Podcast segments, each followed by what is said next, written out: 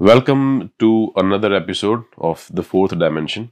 And my name is Prayas Chaudhary. I have Sanjay Rajora भाई हमारे साथ हैं आज। आज आपने अपना इंट्रोडक्शन अंग्रेज़ी में दे दिया मेरा हिंदी में।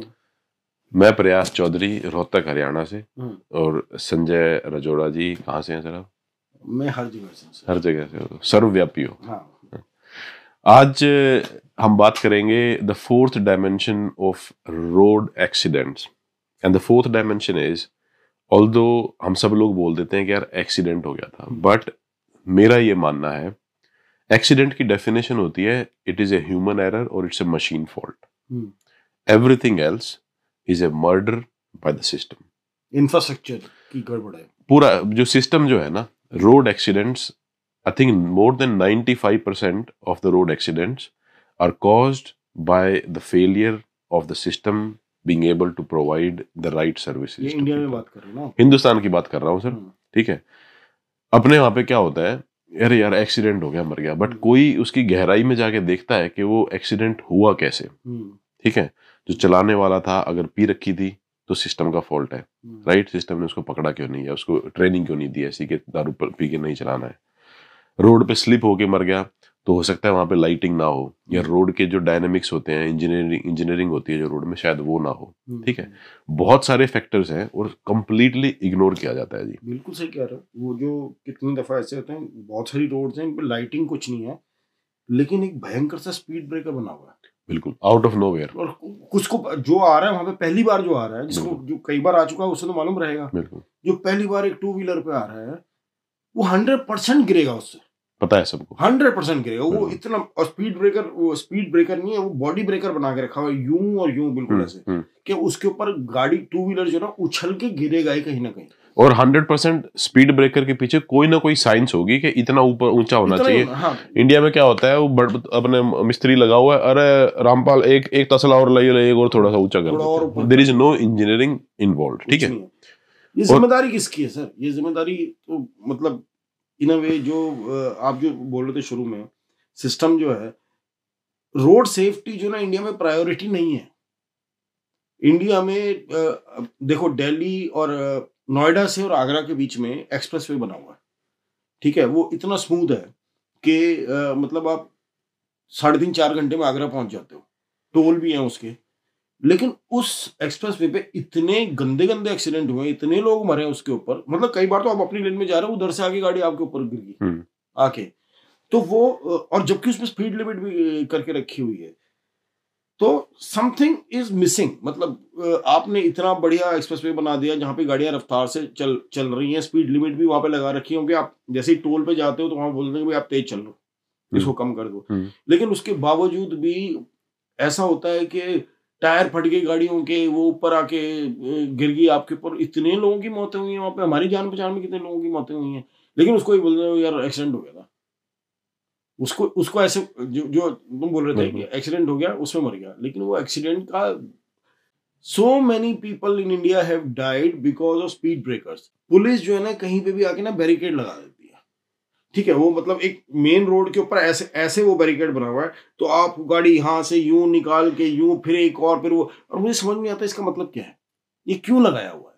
मतलब अगर अच्छा और वहाँ पे कोई पुलिस वाला भी नहीं खड़ा है? अगर पुलिस वाला खड़ा हो तो मतलब ये कि गाड़ी धीमी हुई है और वो सामने रोक रहा है और फिर वो चेकिंग कर रहा है। कोई पुलिस वाला ही नहीं ये किस लिए है? ये मतलब ऐसा तो नहीं है ना कोई बहुत बड़ा आतंकवादी आया उसने और के, पुलिस के बैरिकेड लग रहे हैं। वापस घूम जाएगा वहाँ से। है। ऐसा तो नहीं है कि मतलब कोई उसको तोड़ते हुए निकल जाएगा। आप आपका ये लगाने का मतलब क्या है? मतलब इस और इस बैरिकेड की वजह से मैं रोड एटिकेट्स की बात कर रहा हूँ जिसमें आ, सिस्टम आ, सबसे ज़्यादा जिम्मेदार है। इस बैरिकेड की वजह से मेन रोड पे लगाया होता है इस बैरिकेड की वजह से दो दो किलोमीटर लंबा जाम लग जाता है। लॉजिक क्या है इसका? और या तो कोई पुलिस वाला वहाँ पे हो जो बोले कि भाई हमने आपको धीमा किया अब जरा दिखाओ में तुम पीके तो नहीं चला रहे तुम तुम्हारे लाइसेंस है या नहीं है? तुम्हारे पास गाड़ी के कागज़ है या नहीं है? एक और बात, इसी में मैं बोलना चाहता हूँ सिस्टम की जो बात हो रही थी। एक लॉ है कि भाई आपका व्हीकल जो है ना पोल्यूशन नहीं फैलाना चाहिए। ठीक है? जब डीजल गाड़ी दस साल की हो जाती है तो रिटायर होती है। पेट्रोल गाड़ी पंद्रह साल की होती है रिटायर होती है। ठीक है? लेकिन आपको कितने टेंपो चलते हुए दिख जाएँगे ट्रक चलते हुए दिख जाएँगे, जिनके काला धुआँ छोड़े जा रहे हैं, छोड़े जा रहे हैं, छोड़े जा रहे हैं। पोल्यूशन चेक जो सर्टिफिकेट खासतौर से दिल्ली में जो है ना सबको पास ही करते हैं किसी को फेल नहीं करते। बिल्कुल। वो सिर्फ़ एक कागज़ी कार्रवाई बची हुई है कि बस एक कागज़ सबके पास होना चाहिए। तो जिनको फेल करना है जो ट्रक टेंपो चल रहे होते हैं जो काला धुआँ ऐसे निकल मतलब उनके पीछे आपकी गाड़ी खड़ी हो जाए ना अगर आप उनके पीछे चल रहे हो तो आपको चक्कर आ जाएँगे उनको देख के। उनको पॉल्यूशन सर्टिफिकेट कैसे मिला? बिल्कुल। उन उनसे पूछो ना भाई तुझे ये गंद फैलाता फिर रहा है यहाँ पे? ये दिखा मेरे को कहाँ से लेके आया तुझे लेकिन उनको कोई नहीं पूछता। लेकिन अजीब ही माहौल है और एक और रोड एटिकेट में बताता हूँ ये इंजीनियरिंग डिज़ाइन की जो आप बात कर रहे थे। आपने एक हाईवे बना दिया ठीक है और वो हाईवे मतलब जैसे डीएनडी एक्सप्रेस वे नोएडा से आश्रम तक आता है वो ठीक है दिल्ली तक आता है।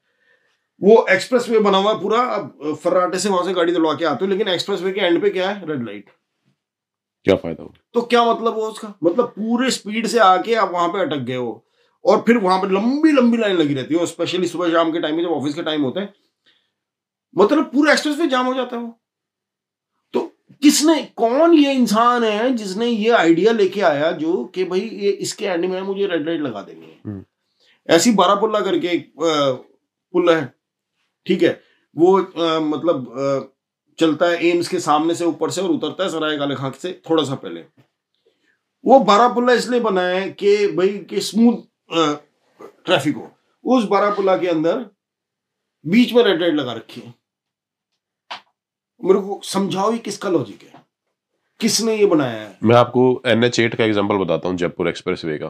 ठीक है जब बनी थी पंद्रह बीस साल पहले बढ़िया रोड बना दी एट लेन लाइटिंग वाइटिंग लगा दी और वो शायद सतारह अठारह मीटर सतारह अठारह किलोमीटर का स्ट्रेच था जो दिल्ली से सीधा गुड़गांव पार करवा देता है हम्म, लेकिन ये बात किसी ने सोची ही नहीं कि ये जो सड़क गाँव के बीच में से निकल रही है गाँव के बीचों बीच सड़क निकल रही है उन्हीं वो। की ज़मीन पे तो निकली है। उन्हीं की ज़मीन पे निकली है। अब दुकान वाले का गाँव वाले का एक का घर रोड के इस तरफ़ है हाँ। उसकी दुकान सामने है। ऊपर कुछ नहीं बनाया उनके जाने के लिए। वो किसी ने नहीं सोचा कि ये लोग गाँव वाले इधर से उधर जाएँगे कैसे? वो पाँच किलोमीटर का चक्कर लगा के थोड़ा ना जाएगा। वो वो उसी में हाईवे में गाँव वाले- फंसेगा। बिल्कुल। और हिंदुस्तान में तो ये भी मसला है हाईवे में कि मतलब हमारे यहाँ की तो औरतें जो हैं वो घूंघट करके हाईवे क्रॉस करती हैं। बिल्कुल ना दिख रहा उसको कुछ ना हो उसको कुछ पता कुछ वो बढ़ी जा रही है वहाँ पे वहाँ तो कुछ भी हादसा हो सकता है। जिम्मेदार कौन है इसका? और ये शहर के लोग जो हैं जो दिल्ली विल्ली में रहते हैं जो जाते हैं उस हाईवे को यूज़ करते हैं उनके पास आर्ग्यूमेंट यार इन गाँव के लोगों को तमीज ही नहीं है यार। ये सड़क ऐसे- ऐसे घुस उनकी मजबूरी समझो ना। साले तुम्हें तमीज है क्या? हम्म। तुमने उसके घर के बीच में से उसकी ज़मीन लेके सड़क बना दी और फिर अंधाधुंध वहाँ पे चला रहे हो उसके लिए कोई ऑप्शन भी नहीं छोड़ा तुमने। कोई बात नहीं करता है कि यार अगर इतना बड़ा हाईवे बना हुआ है इतना एक्सप्रेस वे बना हुआ है कुछ भी बना हुआ है तो ऊपर से एक ओवर ब्रिज भी होना चाहिए जिससे लोग आ जा सके। आ जा सके। ये अलग बात है कि इंडिया में ओवर ब्रिज से कोई जाता नहीं कोई सबको शॉर्टकट ही चाहिए होता हम्म। बट एक ब्रिज तो बनाओ ना यार उसके शॉर्ट उस ब्रिज के बावजूद सिस्टम तो दे ऑप्शन हाँ ब्रिज के बावजूद भी कोई अगर शॉर्टकट ले रहा है और पिल रहा है वहाँ पे तो उसकी गलती है। उसकी गलती है भाई। जहाँ पे स्कॉटलैंड में मैं रहता हूँ आपको एक टेस्ट पास करना होता है जिसमें आपको एक दो महीने तक पढ़ाई करनी पड़ती है जिसमें आपको कंडीशनिंग करा जाता है आपकी मेंटल कंडीशनिंग के क्यों रूल फॉलो करने चाहिए और क्या स्पीड लिमिट होती है कैसे आप पढ़ो ठीक है? हिंदुस्तान में अगर आप सौ में से एक आदमी भी या दो आदमी भी आपको बता देना कि हिंदुस्तान की स्पीड लिमिट क्या है। हम्म। मेरे को तो नहीं पता था। मैं जब हिंदुस्तान में रहता था। Speed limit there is no national there is no awareness of the national speed limit दूसरा मैं एक और पॉइंट छोटा सा। जो ड्राइविंग लाइसेंस का प्रोसेस है उसमें सब पास होते हैं जी। मैंने तो सुना कोई फेल हुआ। कोई मैंने भी नहीं सुना। कोई अप्लाई ठीक है। कि जी मैं रिजेक्ट हो गया। मैं रिजेक्ट हो गया मुझे दोबारा भेजा है कि भाई तू पढ़ाई करके आ या गाड़ी चला के ला। हम्म। सब पास होते हैं। हम्म, ठीक है ये कैसा सिस्टम है? इंडिया में भी प्रोसेस है। ठीक है आपको पहले पढ़ाई करनी पड़ेगी आपको सारे रूल्स पढ़ने पड़ेंगे क्या क्या है हमारे देश में और किस तरह आप चारों तरफ़ के साइंस को देख के अपनी इंफॉर्मेशन गैदर करके पता लगा सकते हो कि मुझे कितनी स्पीड से चलना है आगे किस चीज़ का ध्यान रखना है। ठीक है? हम्म। और वो इत, मैं जैसे तीन बार फेल हुआ था यहाँ पे एग्ज़ाम में क्योंकि पढ़ाई करनी पड़ती है आपको ऐसे ऐसे क्वेश्चन पूछे जाएँगे उस किताब में से कि कुछ भी हो सकता है। आपसे कुछ भी पूछ लेंगे आप फेल हो जाओगे अगर आपने आंसर नहीं दिया तो। हम्म, हिंदुस्तान में क्या होता है जब पेपर देने जाते हैं ना जो मैंने आखिरी बार देखा था रिटर्न जो एग्ज़ाम होता है उसमें लेमिनेटेड शीट दी जाती है आंसर शीट कि आप इस पर टिक कर दो क्योंकि वो दोबारा पेपर भी पेपर भी बचाना है उनको। हम्म, और उस लेमिनेटेड शीट के ऊपर टिक मार्क्स लगाने आते हैं यस नो यस नो करना होता है। वो उस पर ना गड्ढे हुए होते हैं। तो लो- लोगों ने ऑलरेडी किया उससे पहले हज़ार लोगों ने उसी आंसर शीट पे आंसर दिया है गड्ढे हो रहे हैं बस वो फॉर्मेलिटी है। बट ये लोगों को भी समझना पड़ेगा कि कितना ज़रूरी है ये चीज़ आपको समझना सर इसका तो जवाब मैं खाली ये दे सकता हूँ आप कह रहे हो ना इंडिया में भी प्रोसेस है और फॉलो नहीं किया जाता। सर इंडिया एक अजीब ही जगह है। मतलब इंडिया में कहने की तो डेमोक्रेसी भी है उसका भी प्रोसेस है लेकिन है ही नहीं। वो फिल इन द ब्लैंक्स किया जाता है कि शॉर्टकट ले लो जल्दी जल्दी। शॉर्टकट लेके चले जाओ। किसी को भी ये घर घर में मतलब हमारे घरों में बड़े बड़े बुज़ुर्ग हमेशा बोलते रहेंगे कि झूठ नहीं बोलना है और खुद सारा दिन झूठ बोलते रहेंगे। लाइसेंस वही आपके पिताजी आपको बिना एग्ज़ाम पास करे लाइसेंस दिलवा के लाएँगे दिलवा के और फिर घर आके बोलेंगे देखा मैंने कितने मेरी जानकारी अगर कोई पकड़ा गया पुलिस के हाथों मतलब किसी ने पुलिस ने रोक लिया कि भैया नहीं चलान तो कटेगा तो उसके हाथ पर जोड़ देंगे जी ले लो पैसे ले लो। बच्चे के सामने। हाँ कि भाई इतने ले लो उतने ले लो अभी छोड़ दो। और फिर घर पे आके यही बोलेंगे कि बहुत करप्शन हो गया बहुत करप्शन हो गया है। तो करप्शन में तो भागीदार भी तू है। तू करके जा रहा है। ये ये जो है ना ये पूरा का पूरा सिस्टम जो है ना ये हमारी मेंटेलिटी का इशू है सर हमारी मेंटेलिटी जो है ना वो प्रोग्रेसिव नहीं है। प्रोग्रेसिव नहीं है। हमारी मेंटेलिटी है कि भाई जुगाड़ हो जाए काम हो जाए किसी तरीके शॉर्टकट से। कि किसी तरह से काम हो जाए फिर आगे की आगे देखी जाएगी। I think we are all very short sighted कुछ लंबी नज़र नहीं होती। मैं आपको सिर्फ़ अपना एक पर्सनल इंसिडेंट बताता हूँ। मेरे मेरी फैमिली में बहुत क्लोज रिलेटिव रिलेटिव मतलब यूँ समझ लो भाई था मेरा। दिवाली वाले दिन छोटी दिवाली वाले दिन स्कूटर सत्रह साल का लड़का था। दिवाली वाले दिन स्कूटर से पेट्रोल बदलवा के ला रहा था। और सामने से ऑटो वाले ने जिसने दारू पी रखी थी रॉन्ग हम्म। साइड पे आके हम्म। और उसके लगा दी। हम्म, ठीक है वो गिर गया। अब सबसे पहले भीड़ इकट्ठी हुई। लड़के को चोट लगी हुई थी फेस छिल गया था ये हो गया था। सामने एक हॉस्पिटल था लोग फटाफट वहाँ पे ले गए। अब सिस्टम बताऊँगा मैं कहाँ कहाँ फेल हुआ। उसके बाद उसके चेहरे पे चोट थी। बहुत बड़ा हॉस्पिटल वो हॉस्पिटल था प्लास्टिक सर्जरी का हॉस्पिटल ठीक है? डॉक्टर वहाँ पे जो उस हॉस्पिटल का मेन डॉक्टर है उसने उसको चेक किया। ठीक है? अब प्लास्टिक सर्जरी वाले को प्लास्टिक सर्जरी दिख रही थी। ठीक है? कि फेस पे चोट आ गई इसका असर मैं कल प्लास्टिक सर्जरी कर दूँगा ठीक हो जाएगा कोई दिक्कत नहीं है पच्चीस हज़ार रुपये जमा कराओ। हम्म, ठीक है? हम्म। होना क्या चाहिए था? रोड एक्सीडेंट का केस है ठीक है? आपको पूरी बॉडी को स्कैन करना चाहिए। उसके हम्म। सर पेट में चोट लगी हुई थी। इन- इंटरनल लीवर रप्चर हुआ हुआ था उसका। इंटरनल ब्लीडिंग चल रही थी। ठीक है? दिवाली वाला दिन। सात आठ घंटे तक तो हॉस्पिटल में रहा सब लोग हो गए भाई चलो कल ऑपरेशन है। थोड़ी देर में उसने पानी मांगने लग गया वो। ठीक है? तो वो ब्लीडिंग का इंटरनल ब्लीडिंग का बहुत बड़ा साइन होता है when you start asking for water तब उस डॉक्टर के होश खत्म। हम्म। ठीक है? बोला भाई मेरे बस का नहीं है इसको फटाफट वहाँ ले जाओ। इतना टाइम लगाने के इतना टाइम लगाने में। इतनी देर में उसकी ब्लीडिंग इतनी हो चुकी थी पेट में कि कोई वो नहीं था उसका बचने का। ठीक है? हम्म, वहाँ पे लेके गए डॉक्टरों ने ट्राई भी किया बट डॉक्टरों ने ऑपरेशन करने से पहले ही बता दिया था और कि जी बचेगा नहीं। ठीक है? हम कोशिश कर सकते हैं बट लीवर में है उसी टाइम अगर उसको डॉक्टर अपने जो उसको पढ़ाई लिखाई थी हम्म, प्रैक्टिकल नॉलेज थी उसी टाइम अप्लाई करता तो सबसे पहले उसका पूरी बॉडी का स्कैन करवाता। जैसे डॉक्टर साहब आप कैमरे के पीछे बैठे हो आप बताओ कि अगर यहाँ पे कोई एक्सीडेंट का केस जाता है हम्म, हम्म, तो सबसे पहले क्या क्या बताया जाता है डॉक्टर को क्या करना होता है? नहीं वो पहली बात तो वो प्लास्टिक सर्जरी वाले जो स्पेशलिटी हॉस्पिटल उसमें जाना ही नहीं था उसको। मतलब वो वहाँ पे लेके तो ऐसा होना चाहिए मैं बता रहा हूँ सिस्टम ऐसा होना चाहिए था अपने यहाँ पे जो होता वो सीधा एक्सीडेंट एंड इमरजेंसी होती है, हर हॉस्पिटल में बड़ी बड़ी उसमें स्पेशलिस्ट जो होते हैं, उनका पहला काम एक्सीडेंट का ये होता है कि पूरी बॉडी को चेक किया जाए। पूरे कपड़े वपड़े उतार के, जो भी अंडरगारमेंट्स रख के पूरी बॉडी को ऊपर से नीचे तक एक एक हड्डी एक एक पेट, क्योंकि ये बहुत कॉमन है जो आपने मेंशन किया। रोड ट्रैफ़िक एक्सीडेंट में एब्डोमन में, पेट में ब्लीडिंग होके जाना, ये तो बहुत ही, जैसे कह ना, पहली चीज़ आती है रूल आउट करने में। अगर अगर पेशेंट वैसे होशो हवास में है तो that is what we should rule out तो आपने बिल्कुल सही कहा, ये सिस्टम की बहुत बड़ी खामी है कि रोड ट्रैफ़िक एक्सीडेंट को लोगों को अवेयरनेस भी नहीं है और इंफ्रास्ट्रक्चर भी नहीं है कि वो एक प्रॉपर एक्सीडेंट एंड इमरजेंसी में लेके जा सके जहाँ पे स्कैनिंग भी हो और ये रूल आउट भी हो। वो बच सकता चलो लोगों लोगों को नहीं पता था लोगों जो भीड़ ने उठाया उसको उसी टाइम हॉस्पिटल पहुँचा दिया। बट सामने पहला मिला वहाँ ले जो डॉक्टर था ना उसको तो पता होगा ना ये। बिल्कुल बिल्कुल। वो अपने पैसे छापने में लगा हुआ कि प्लास्टिक सर्जरी करूँगा मैं इसकी। उसको तो बोल देना चाहिए ना अरे रोड का केस है भाई फटाफट वहाँ पे लेके जाओ।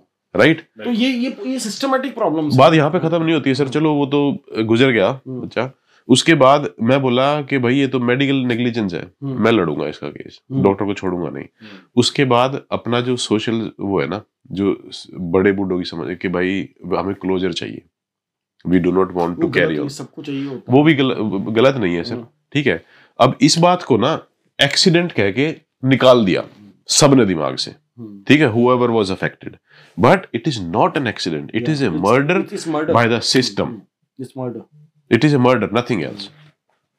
नहीं ये तो ये तो एक मसला है ही है सर कि इतना नॉर्मलाइज किया गया किया जा चुका है हिंदुस्तान के अंदर कि एक्सीडेंट में डेथ हुई। कितने लोगों को मैं जानता हूँ जिनके हुआ है और जबकि क्लियरली पता है कि in in हिंदुस्तान ऐसे बंदे को जानता है जिसका रोड में डेथ हुई है। आप ही बताओ ना सर ट्रक जा रहा है आगे सरिया भर के सरिया बाहर निकली हुई है। ठीक है ट्रक को वो लगा के रखना है एक लाल कपड़ा होता है दिखाने के लिए हाँ। खतरा है। अब वो लाल कपड़ा रात में किसको दिखेगा? बिल्कुल। ठीक है वो ट्रक जो क्या करते हैं मतलब वो सरिया वरिया लगा के हाईवे के ऊपर एक साइड में पार्क करके खड़े हो जाते हैं। पीछे से बंदा आके घुस जाता है उसके अंदर। बिल्कुल। अब कोई बंदा ड्राइव करके आ रहा है हाईवे पे ये सोच के तो नहीं आएगा कि भाई यहाँ पे कोई खड़ा खड़ा भी होगा और वो सरिया वरिया घुस के अंदर। अब इसके लिए कहने के तो एक्सीडेंट है। कहने का तो एक्सीडेंट कहने के तो एक्सीडेंट में मरा है। लेकिन अगर आप देख देखो तो ये कितने सारे कानून इसमें ब्रेक करे गए हैं? कितने किसी ने मॉनिटर नहीं किया इसको? किसी ने जो है मतलब ये नियम कानून की बात ही नहीं करी कि वो हाईवे पे आप इतनी सरिया भर के चला रहे हो वो भी बाहर निकले हुए सरिया पहले तो आप ये कर ही नहीं सकते। बिल्कुल। तो road safety is not a preference in India मतलब कितने सारे माँ बाप होते हैं अपने बच्चे को सोलह साल होते हैं स्कूटी दिला देते हैं बाइक दिला देते हैं। कोई रोड सेफ्टी की उसमें जानकारी उसको नहीं देते ना उसको लाइसेंस मिलता है लेकिन वो बाइक लेके वो लफंडर हुए घूमता रहता है। यूपी में हाँ, जब गन्ने की फ़सल कटती है तो ट्रॉलियाँ जो होती है ना ओवरलोडेड होती है। ओवरलोडेड मिल पे जा रही मतलब तीन लेन वो ट्रॉली चल रही है। ठीक है और वो रात को भी चल रही होती है। अब आप बताओ और लाइटिंग कोई नहीं है वहाँ पे। कोई आ रहा है वहाँ पे और गाड़ी तो चलो छोड़ो गाड़ी में तो चलो कोई बच भी जाए। टू व्हीलर वाला अगर आ गया वो तो ठुकेगा मरेगा। अब आपके आपने अपने कज़न की बात बताई थी ना वो? अगर आप वो केस लड़ते भी तो क्या होता? कुछ चेंज होता क्या? डॉक्टर साहब आप बताओ अगर यही किस्सा जी। यहाँ पर स्कॉटलैंड या यूके में या कहीं वेस्टर्न कंट्री में जहाँ पे इतना डेवलप्ड है हम्म। अगर यही होता हम्म, और अगर कोई मेडिकल नेग्लिजेंस का केस लगाता है हम्म, हम्म। तो क्या होता है? आप बताओ। उसमें देखिए होते हैं यहाँ पे यहाँ पे भी नेग्लिजेंस भी होती है सिस्टम के फेलियर भी होते हैं और फैमिली वाले केसेस लड़ते हैं और कई बार सालों लगते हैं। लेकिन जब उसकी फाइंडिंग वो फिर केस आगे बढ़ता है। जब उसकी लेकिन फाइंडिंग सामने आती है एविडेंस सामने आती है कहाँ कहाँ गड़बड़ हुई। उसमें अगर डॉक्टर की प्रॉब्लम आएगी तो डॉक्टर को सजा मिलती है। और जो सिस्टम है ना उससे लर्न करके उस चीज़ को बचाने में आगे का स्टेप्स करता है सिस्टम को इम्प्रूव करने में ताकि ये जो एक्सीडेंट तो हो गया जाने वाला तो अनफॉर्चुनेटली चला गया लेकिन आगे ना हम कोई हम जाए। लेकिन जो आपने बात की इंडिया में क्योंकि वो के हुआ नहीं होता भी तो आपके आगे और सौ अड़चने आती। कोई स्टेप। इम्प्रूवमेंट का नहीं होता। इसीलिए इम्प्रूवमेंट लेके आने में हमें मतलब डिकेट्स क्या सदियाँ लग रही पता नहीं। सर ये फ़र्क है ये वो फ़र्क जो इम्प्रूवमेंट का मसला वही है ना सर कि हमारा जो जो कल्चरल बैकग्राउंड है ना वो वही जो पहले बात करी इंडिया में ना किसी को ये इंटरेस्ट नहीं है कि हमें एक बेहतर सोसाइटी बनना है। इंडिया में इंटरेस्ट ये है कि how do we navigate and survive किसी तरह से काम हो जाए और इसी वजह से ये सारे इंस्टीट्यूशंस और ये सब चीज़ें जो हैं इनके विक्टिम भी बने रहते हैं। तो कहाँ से होगा वो? अब वो अंदर से है ही नहीं।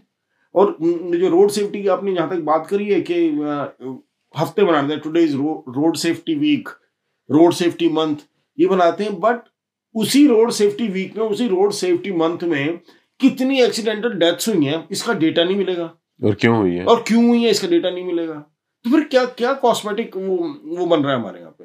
मैं कहने का मतलब यही है कि it's it's we need to have a cultural change जहाँ पे हम अ, ये बात एक्सेप्ट करें कि सड़क पे जो भी चल रहा है उसके सेफ्टी उसका हक है कि वो वहाँ पे ना एक अकस्मात गंदी दर्दनाक मौत ना मर जाए। अगर कुछ हो तो उसकी गलती से हो उस- और कोई और गलती किसी गलती से ना हो। और जो जो स्टेट है जो स्ट्रक्चर बना रहा है जो सब कुछ बना रहा है उन्होंने अपनी तरफ़ से पूरा किया हो हम्म। कि भाई अब तू मरेगा ना अगर यहाँ पे तो तेरी को भी बेवकूफ़ी है। अब कोई पी के ही चला रहा है तो फिर तो उसके लिए स्टेट जिम्मेदार तो है नहीं sir hmm.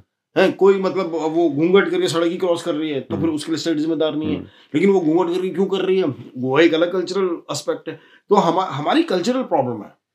We do not हम ह्यूमन लाइफ को इतना ह्यूमन लाइफ को इतना रिस्पेक्ट नहीं करते हैं जितना हम इस बात को रिस्पेक्ट करते हैं कि जुगाड़ से निकल जाए किसी तरीके से।